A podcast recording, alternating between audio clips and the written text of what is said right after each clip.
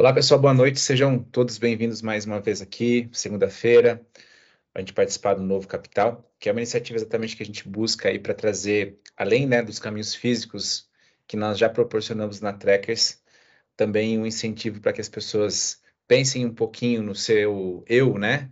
Na sua alma, na sua essência, e com isso a gente possa melhorar também, né, não só fisicamente, é o que eu digo, além de ver as lindas paisagens que a gente costuma ver aqui pelas trilhas, pelas montanhas, é enxergar também o que há de belo e bom dentro de cada um de nós e do outro também.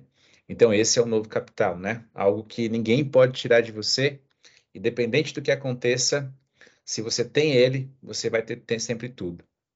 Então, a gente se reúne todas as segundas-feiras, algumas pessoas participam ao vivo aqui comigo, outras pessoas escutam, outras pessoas assistem depois o vídeo. Então, aqui, claro que eu sempre adoro essa interação com as pessoas que estão aqui, eu acho que é, flui muito legal. É, então, existem aulas anteriores para quem está chegando pela primeira vez, procurem aí no, no, podcast, tem no Spotify, no Google, no, no Apple, Apple Podcast, quer dizer, em todas as plataformas que vocês imaginarem. Então, estamos em todos os lugares aí. E o tema de hoje é um tema que me veio à tona é, no sábado e no domingo, principalmente ontem, né, com a mensagem que eu recebi, e a gente tava, vai falar sobre hard work. Essa é uma música que eu sempre escuto muito quando eu estou na montanha, ela é um... Depois eu posso até compartilhar esse link de, dessa música em específico no grupo do pessoal que está tá participando, mas é uma música dessas que os, geralmente as forças militares cantam para incentivar, para elevar a moral, né? E ela fala exatamente isso, né? Não há nada no mundo que não possa ser feito, mas tudo depende, né? Tudo é necessário hard work, ou seja, um trabalho duro, um trabalho constante em cima de cada coisa. E é bem interessante que existe uma força é, no exército americano chamada Navy SEALs, que são considerados assim, né, a melhor força de elite do mundo. E eles têm dentro dessa força uma outra, uma subdivisão ali, vamos dizer assim, chamada Team Six. Então, o time dos seis. E exatamente essa unidade militar é composta por seis pessoas. E quando foram fazer uma pesquisa sobre como era esse processo de seleção, eles começaram então a conversar ali, né, com o pessoal envolvido nessa seleção, dos militares envolvidos com isso. Eles disseram e começaram a perceber coisas interessantes.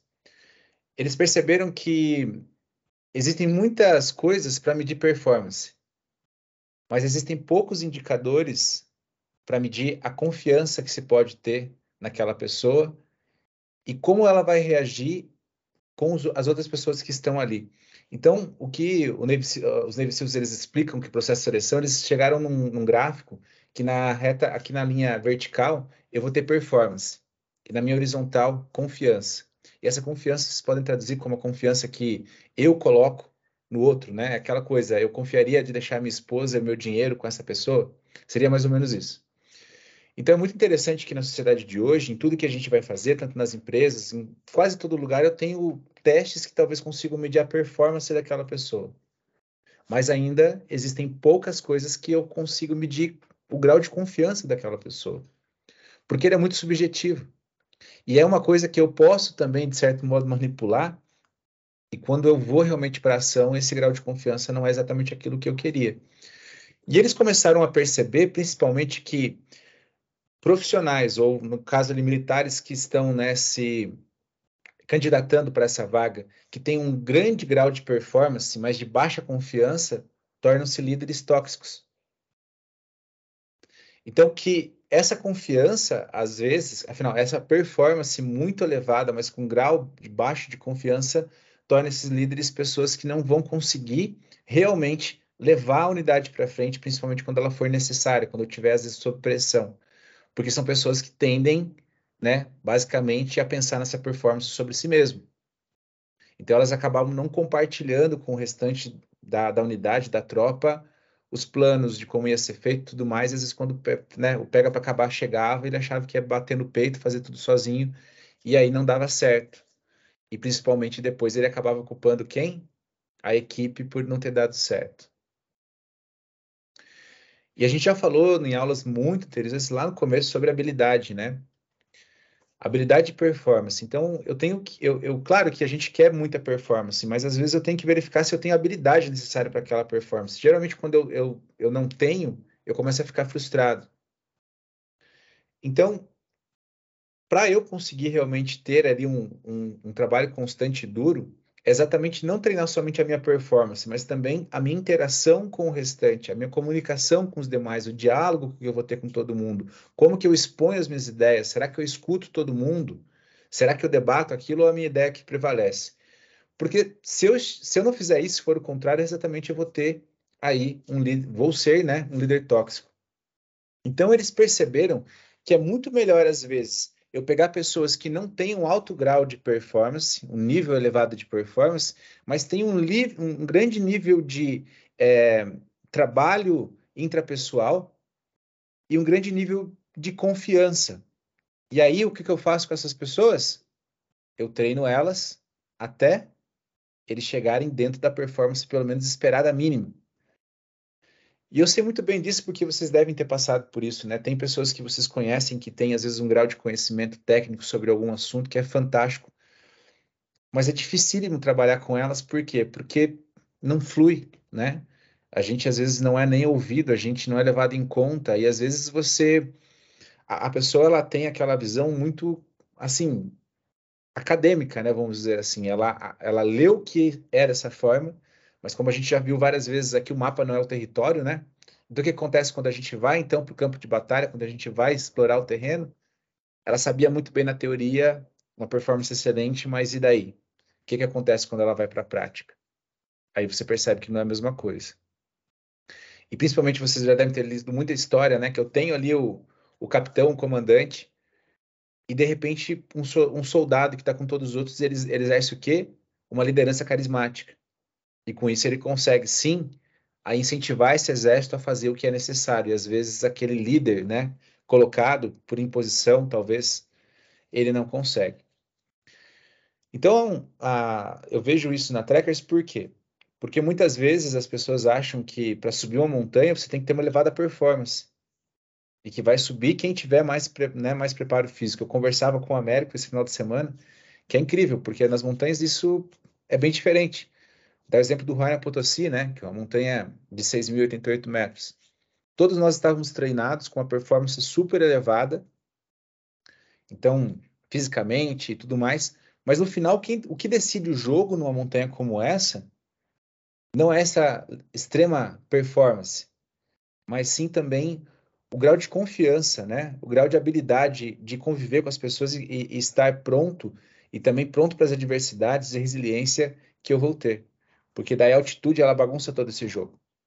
Né? Então a gente está até falando sobre isso, né? Tem montanhas que são tão bonitas e a gente não precisa contar com isso, mas geralmente na vida as coisas são exatamente como no Huayna Potosí, tá? Eu me preparo, acredito que tenho elevado, um elevado grau de performance para fazer aquilo, eu tenho a capacidade técnica e tudo mais, mas quando eu chego para fazer, aí o que acontece? As coisas não são, né? Como estavam escritas no papel. E aí elas começam a dar errado. E aí eu vou ser testado nesse grau de confiança, de criatividade, né, frente ao, ao problema e tudo mais. E até é, essa, essa ideia de compartilhar esses pensamentos com vocês veio de uma mensagem que, que a dona Alexandra ali me mandou ontem, né? Ela acabou é, me agradecendo por algumas coisas que ela fez, olha só, né? Que fantástico isso. E coisa simples, né, Alexandre? Pular uma seca, não pular, não no sentido figurado, tá, gente? Pular uma seca no sentido literal mesmo, tá? A gente viu uma cerca e tinha que pular por ela. Porque antes acho que ela passava por, baixo da cerca, pelo, pelo meio da cerca, e até que um dia eu falei, passa por cima que é melhor. E aí, agora no sábado, a gente estava fazendo a trilha, ela passou por cima da cerca, eu estava junto, vibrei com ela, falou, oh, não é bem mais fácil, ela concordando comigo e tal. E no rapel, ela já está com proficiência aí para descer sem a corda de, de backup, vamos dizer assim, não falar segurança, a galera vai achar que não tem segurança. Mas assim, de ela mesmo comandar a descida dela do início até o final. E aí ela me, diz, ela me dizia assim, né? Ah, às vezes você vê na gente coisas que a gente não vê. E, e sim, e, e, eu fico muito feliz, mas eu acredito que, por quê? Porque a gente está sempre rodeado, graças a Deus, na Trackers, e eu vejo isso, tá? Pessoas que eu, que eu vejo assim, que tem um, um excelente nível de performance, mas às vezes não, não conseguem conviver bem com os outros. E a gente sabe então que aquilo não vai durar muito tempo, ele não vai muito para frente. Não porque ele não tenha talvez essa capacidade, mas porque assim, na vida e na montanha e na trilha e na nossa convivência com os demais, além dessa capacidade elevada em fazer as coisas, é necessário uma capacidade de coração, que é aí que é mais difícil de treinar. porque isso vem muito mais, às vezes, né, das experiências que a gente passou até chegar ali, do que necessariamente do que a gente leu, do que a gente estudou e do que a gente viu. E o fantástico que eu acredito que na inteligência espiritual existe é exatamente isso, né? É, ela, ela, ela diz exatamente isso, né? A sua capacidade intelectual, às vezes, ela te atrapalha de te ver com o coração. E é o que a gente fala muito também na, na trilha do poder da agora, né? A gente tem que ter e tem que buscar essa capacidade porque afinal é a nossa capacidade técnica, às vezes de performance no nosso trabalho, que nos permite ter a condição financeira de subir uma montanha, de vir para a trilha, de fazer o rapel, né?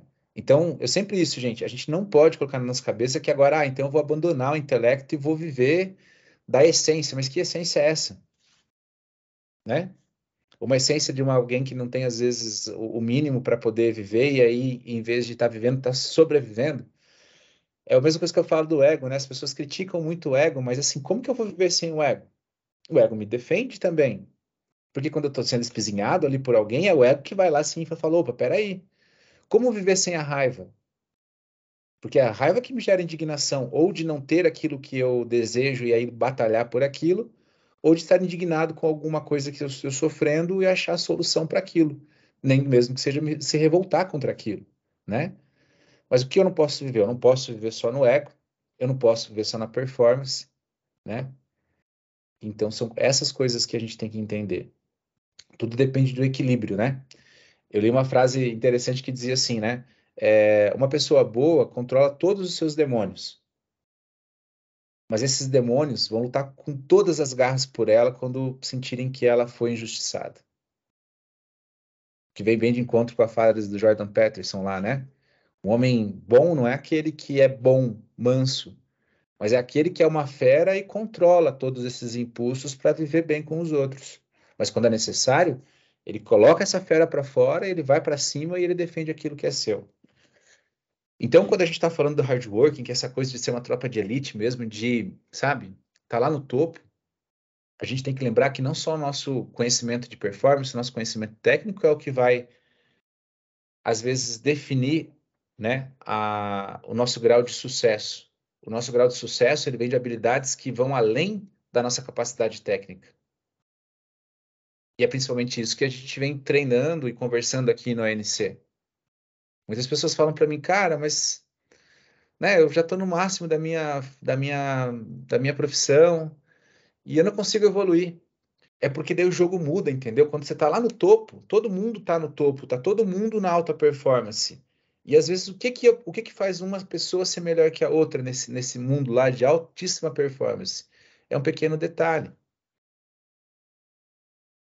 É você ter a capacidade de respirar e falar, ok, deu tudo ruim, mas o que que eu vou fazer? Né? E vocês sabem muito bem, às vezes o trajeto da trilha, quando ele dá errado, é que fica legal, principalmente para vocês que às vezes estão indo para a trilha e estão já num grau mais avançado. A gente fez abrir uma trilha agora no final de semana, no sábado. E, gente, eu, eu passei por lugares que eu falava assim, cara, tá difícil para mim. Eu ficava pensando, como é que eu vou trazer os outros aqui? Só que assim, o meu corpo, a minha alma tava vibrando. Falei, nossa, que legal, olha o que você tá fazendo, né? E aí eu fiz aquela trilha, depois o pessoal chegou, a gente fez o Sidney noturno. E eu tava cansado, mas eu tava realizado. Por quê? Porque eu fiz algo que vai além da minha capacidade, né? Mas eu tive que ter todas essas outras habilidades de fazer o grupo confiar, de subir o, o, o Sidney. Então, quer dizer, todas essas coisas elas são treináveis, né? Mas, principalmente, o que a gente tem que se preocupar, e a gente não se preocupa muito, às vezes, eu vejo as pessoas, às vezes, treinando para suas profissões, é como que vai ser minha convivência com as pessoas que estão à minha volta? E eu vou dizer, tá? Deixando um pouco, assim, a humildade e mas aqui dentro de, da, dos 93 encontros que a gente teve, tem tanta coisa legal que pode ser utilizada, sabe? Desde a comunicação não violência, é, não violenta, formas de diálogo, formas de você trabalhar você mesmo, de trabalhar a sua realidade, quer dizer, estão todas aí. Só que às vezes a gente prefere, né, a performance. Ver alguém que está lá no topo, ganhou milhões e tal, e aquele cara às vezes nem, assim como ser humano, não é uma pessoa tão boa. Ela talvez realmente teve, de certo modo, sorte, né? E no final da vida, e é uma coisa que eu falo no 50K, e muita gente às vezes não entende o, o que, que é o 50K ou para que ele deveria ser. O 50K era uma, é geralmente uma prova em que nós sairíamos juntos e chegaríamos juntos, assim como uma unidade militar de elite, porque você nunca deixa ninguém para trás. Ah, mas eu tô com uma performance muito, mas muito, mas muito acima do restante. E aí você para, desacelera seu passo e começa a ajudar quem não está na mesma performance. Aí você entendeu a guerra. Aí você entendeu a estratégia de como se vence. Não adianta nada eu ter uma altíssima performance, estar tá lá na frente e estar tá reclamando de quem está lá atrás. Para que, que Deus então deu esse dom de você estar tão bem se não é para você fazer alguma coisa não só por si, mas também pelos outros? E aí, quando a gente aplica isso no nosso dia a dia, que adianta às vezes eu estar tão bem financeiramente se eu não posso fazer nada pelos outros? Se às vezes eu fico criticando o cara que está pedindo comida na rua porque eu acho que ele vai comprar pinga, que não sei o que e tal, é aquela máxima, tá? Aquela coisa. Depois que eu dei o dinheiro e ajudei, o problema deixa de ser meu. O que vai ser feito com aquele dinheiro, com aquilo que eu entreguei. Ah, não estou afim de entregar dinheiro, vou. Ah, mas o cara pediu um refrigerante gelado para mim. Esses dias eu me questionei sobre isso, né? O cara falou assim: você não tem. Ele passou, pediu comida aqui, e aí ele falou, cara, você não tem um suco gelado? Eu falei, caraca, né? O cara, eu já dei a comida quentinho, o cara tá se falei, mas, cara, para mim, o suco gelado é uma questão de cinco minutos, pra, nem isso para fazer, né? Pegar água gelada, misturou ali.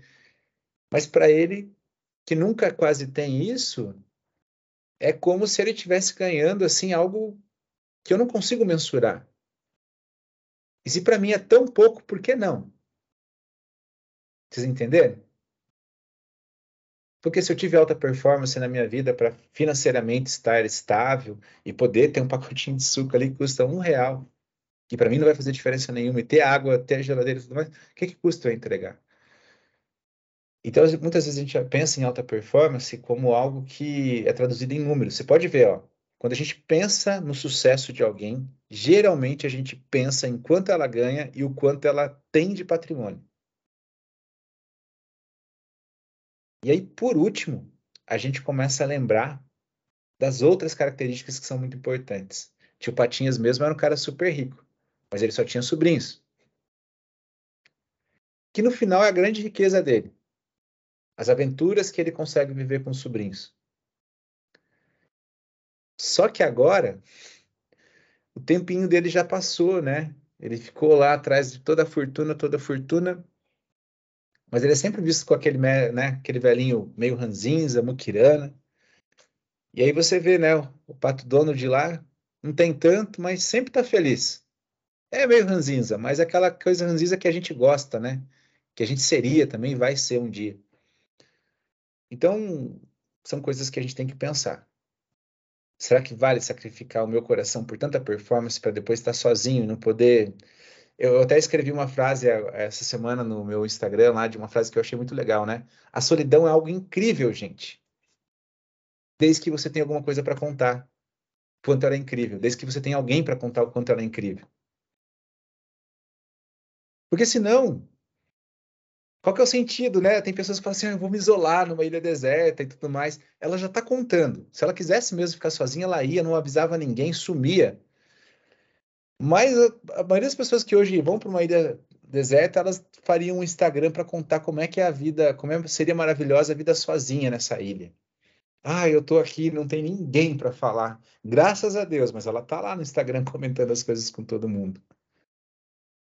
Né? Então são coisas que a gente tem que pensar. A performance ela é muito legal, principalmente quando eu posso contar para os outros o quanto, quanto de sucesso eu tenho, né? E a performance também tem um preço, né? Vezes, principalmente quando ela traz muitos ganhos financeiros. Eu já não sei se as relações são genuínas ou não. Se as pessoas estão do meu lado porque realmente querem ou porque elas querem algum tipo de vantagem. Claro que, de maneira geral, não vamos ser ingênuos, a gente sabe, tá? Todas as pessoas estão nesse mundo ligadas umas às outras porque elas querem alguma coisa uma das outras, tá? Mas aí o que, que é o, o negócio? É como eu entrego isso. Por que, que eu quero e o que eu quero, né? Então isso a gente também tem que levar em conta. Mas temos que ser além da performance que pode ser medida por números, tá? Eu acredito que a grande performance que a gente tem que buscar também é o número de vidas que a gente pode impactar positivamente com a nossa presença durante essa vida. Porque no final, olha só, eu às vezes vai, morreram já homens riquíssimos que eu nem sei, mas morreram, mas assim, tem homens que não que morreram com nada e eu lembro desses homens até hoje. Se você pegar as grandes figuras da história, você não vai lembrar do Rockefeller, que era o cara mais, mais rico dos Estados Unidos. Às vezes você vai lembrar da, da Madre Teresa lá, por quê? Porque o trabalho dela impactou muito mais positivamente o mundo. Você vai lembrar do Dalai Lama, você vai lembrar do Papa. Enfim, você vai lembrar de figuras aí que vivem com nada ou com muito pouco. Que performance seria essa, né? Para o mundo talvez atual, assim, pô, não tiveram sucesso. A gente comentou uma vez que talvez para a inteligência espiritual o nível de performance de uma pessoa vai ser né, medido pelo quanto ela vai ser lembrada depois da morte dela, pela falta que ela faz na vida das pessoas que conviviam ou tinham contato com ela. Porque eu acredito, assim, para mim, pelo menos, que o que mais nos dói na morte é saber que a gente vai deixar de ser lembrado um dia, né? Que um dia a gente vai ser o retrato na parede de alguém e depois nem isso. Que a gente não vai ter esse tempo legal de convivência. Não é do dinheiro que eu vou estar tá gastando, mas assim, eu vou deixar de estar aqui, de ser, né? De estar. Então são essas coisas que nos doem. Então, vamos buscar sim essa alta performance que pode ser traduzida em números, pode ser traduzida em, em coisas que eu tenho, em coisas materiais, mas não vamos esquecer do principal tesouro que a gente tem, né? Que é o nosso coração. E olha que biblicamente já está escrito, né? Aonde está o seu tesouro, estará seu coração. Então, aonde está o nosso tesouro?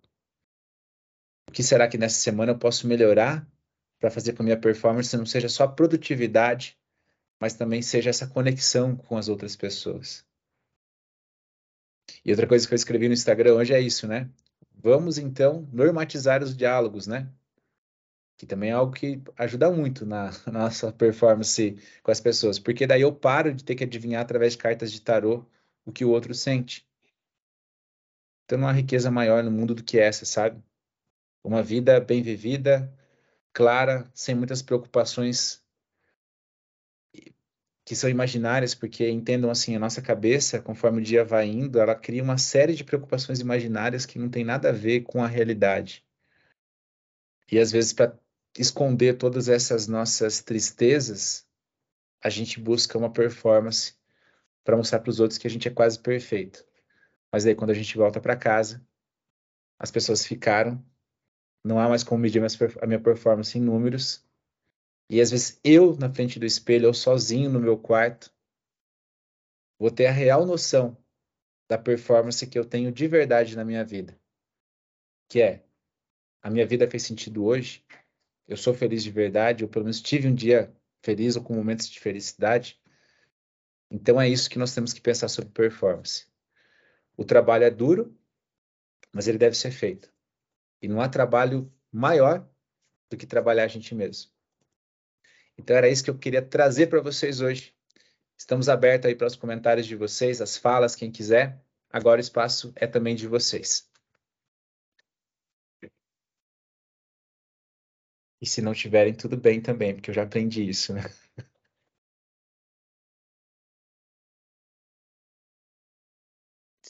É, tudo bem também, porque na aula passada foi muito legal. Eu ouvi ela ontem, né? E ninguém se manifestou, mas ela foi de uma riqueza muito grande e me fez pensar muito. E, e hoje com essa aula de hoje, com esse encontro de hoje, eu acho que casa muito bem isso, sabe, Dom? É, o quanto que a gente está disposto a se lapidar, o quanto a gente está disposto a olhar para a gente mesmo e, e seguir trabalhando, né? E quanto à tua frase do Instagram, eu até nem comentei ela, porque eu ainda estou pensando, tá? A parte da solidão lá, eu acho que não ficou muito legal, mas eu estou pensando ainda, tá? É, eu acho que faz parte de um processo, acho que a solidão faz parte de um processo, mas é, é um, nem sempre é um processo fácil, né? Não, não é. é. E existe um momento que ela é importante, mas nada substitui realmente essa sinergia, essa, essa possibilidade, né? E às vezes ela vem, a solidão, esses momentos tão difíceis para você realmente ver quem está lutando com você ao lado nessa trincheira, né? Fazendo um paralelo aí à tua, à uhum. tua militar de hoje. É mais do que a guerra é quem está ali do teu lado, quem está disposto a, a segurar as pontas contigo nesses momentos mais, mais difíceis, né? É, a gente tem algumas vantagens, né, frente aos soldados. Primeiro, que nós escolhemos as guerras que a gente quer lutar. Eu acho que isso é fantástico, porque se você for ver essa situação da Rússia, né, eles não estão afim de lutar, mas eles são obrigados a lutar. A gente, graças a Deus, tem essa possibilidade, né? Apesar que, como não somos conscientes, o que, que a gente faz? A gente ou está lutando a guerra dos outros, ou está lutando as, as guerras aí imaginárias que a gente cria com a gente mesmo, tá bom? Então, isso é muito triste. Sobre a solidão, eu acho que eu já comentei com vocês que uma das partes mais difíceis do caminho de Santiago é quando você tem que caminhar sozinho. E aí você se dá conta que você está acompanhado sempre de você mesmo. E às vezes você percebe que para você mesmo você é insuportável. E isso no caminho de Santiago me bateu muito. Eu falei, meu Deus, que tipo de ser humano será que eu sou que às vezes eu não quero ficar sozinho com gente, comigo mesmo? E aí foi engraçado, sabe? No caminho de Santiago, parece que o que eu fui muito testado é eu conhecia pessoas legais, dois dias depois elas iam embora. Isso me dói, me dói até hoje, sabe? Eu vejo as pessoas partindo. Porque assim, às vezes as pessoas vêm para Trekkers, vêm aqui no ANC, elas participam e de repente elas não participam mais. E isso me dói, porque eu falo assim, meu Deus, aquela pessoa, cadê ela? O Juliano tá aí hoje, eu fico feliz, entendeu? Tá aqui, a Chayane, que também já tinha participado alguma vez, o Maicon. Então, assim, todo mundo que vai, eu fico triste. E no Caminho de Santiago foi isso. Por quê? Porque talvez eu, eu goste da presença dos outros, porque eu não preciso pensar tanto em mim. Então, por isso que eu acho que a consciência é aquela solitude que a gente fala. Mas é de estar acompanhado com os outros, mas é de se bastar sozinho que é uma coisa que eu estou trabalhando muito em mim mesmo. Né? É uma coisa que eu, que eu tenho dificuldade, eu gosto de estar com as pessoas. E às vezes parece que o caminho constantemente fala: não, você tem que ficar um pouco sozinho, fica quieto aí. Entenderam? Mas acho que isso de a gente poder escolher as nossas guerras é, é muito interessante. Já que a gente tem essa possibilidade, vamos exercer esse direito. Né? Eu tenho feito esse, esse exercício, sabe, das guerras que eu quero lutar internamente com a minha cabeça. A partir do momento que eu fiz isso, eu vi que eu, eu tô dormindo muito melhor agora. Porque começa a vir o pensamento e falo, cara, não, isso daqui deixa. E aí eu tô conseguindo, eu comigo mesmo ali, me organizar. Tá ficando legal.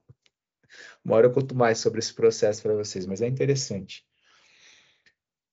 Então, vamos tentar fazer isso. Vamos escolher as guerras que a gente quer lutar e as que a gente vê que nem tem como a gente não nem prossegue, sabe? Porque há coisas importantes a serem feitas, né? Mais alguém?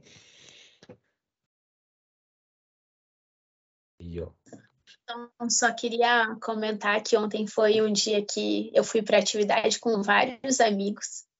Normalmente eu vou sozinha e encontro os amigos lá. E ontem eu fui com vários amigos e foi muito legal. Foi um dia uhum. muito legal.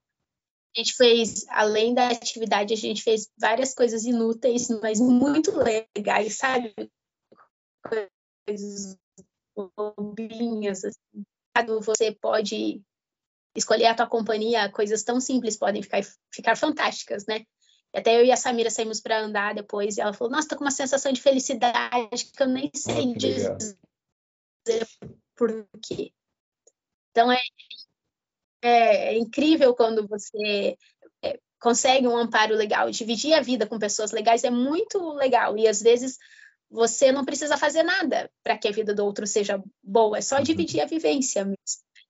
E isso realmente é incrível. Essa aula tem muito a ver com o que, com as coisas que eu acabei vivendo com eles ontem. E realmente o dia foi fantástico. É muito bom quando a gente pode dividir a vida com pessoas que a gente gosta tanto e que são tão boas. Na Trekkers eu encontrei isso. E é legal porque é o que você falou, né? As coisas simples. É, a gente também tem que entender que o nosso processo de evolução espiritual, ele não tem que ser sisudo e carrancudo, sabe? Quanto mais alegre, contente e feliz, melhor. É por isso que eu acho que eu faço tanta piada ruim. Porque eu sei que talvez alguém vai dar risada.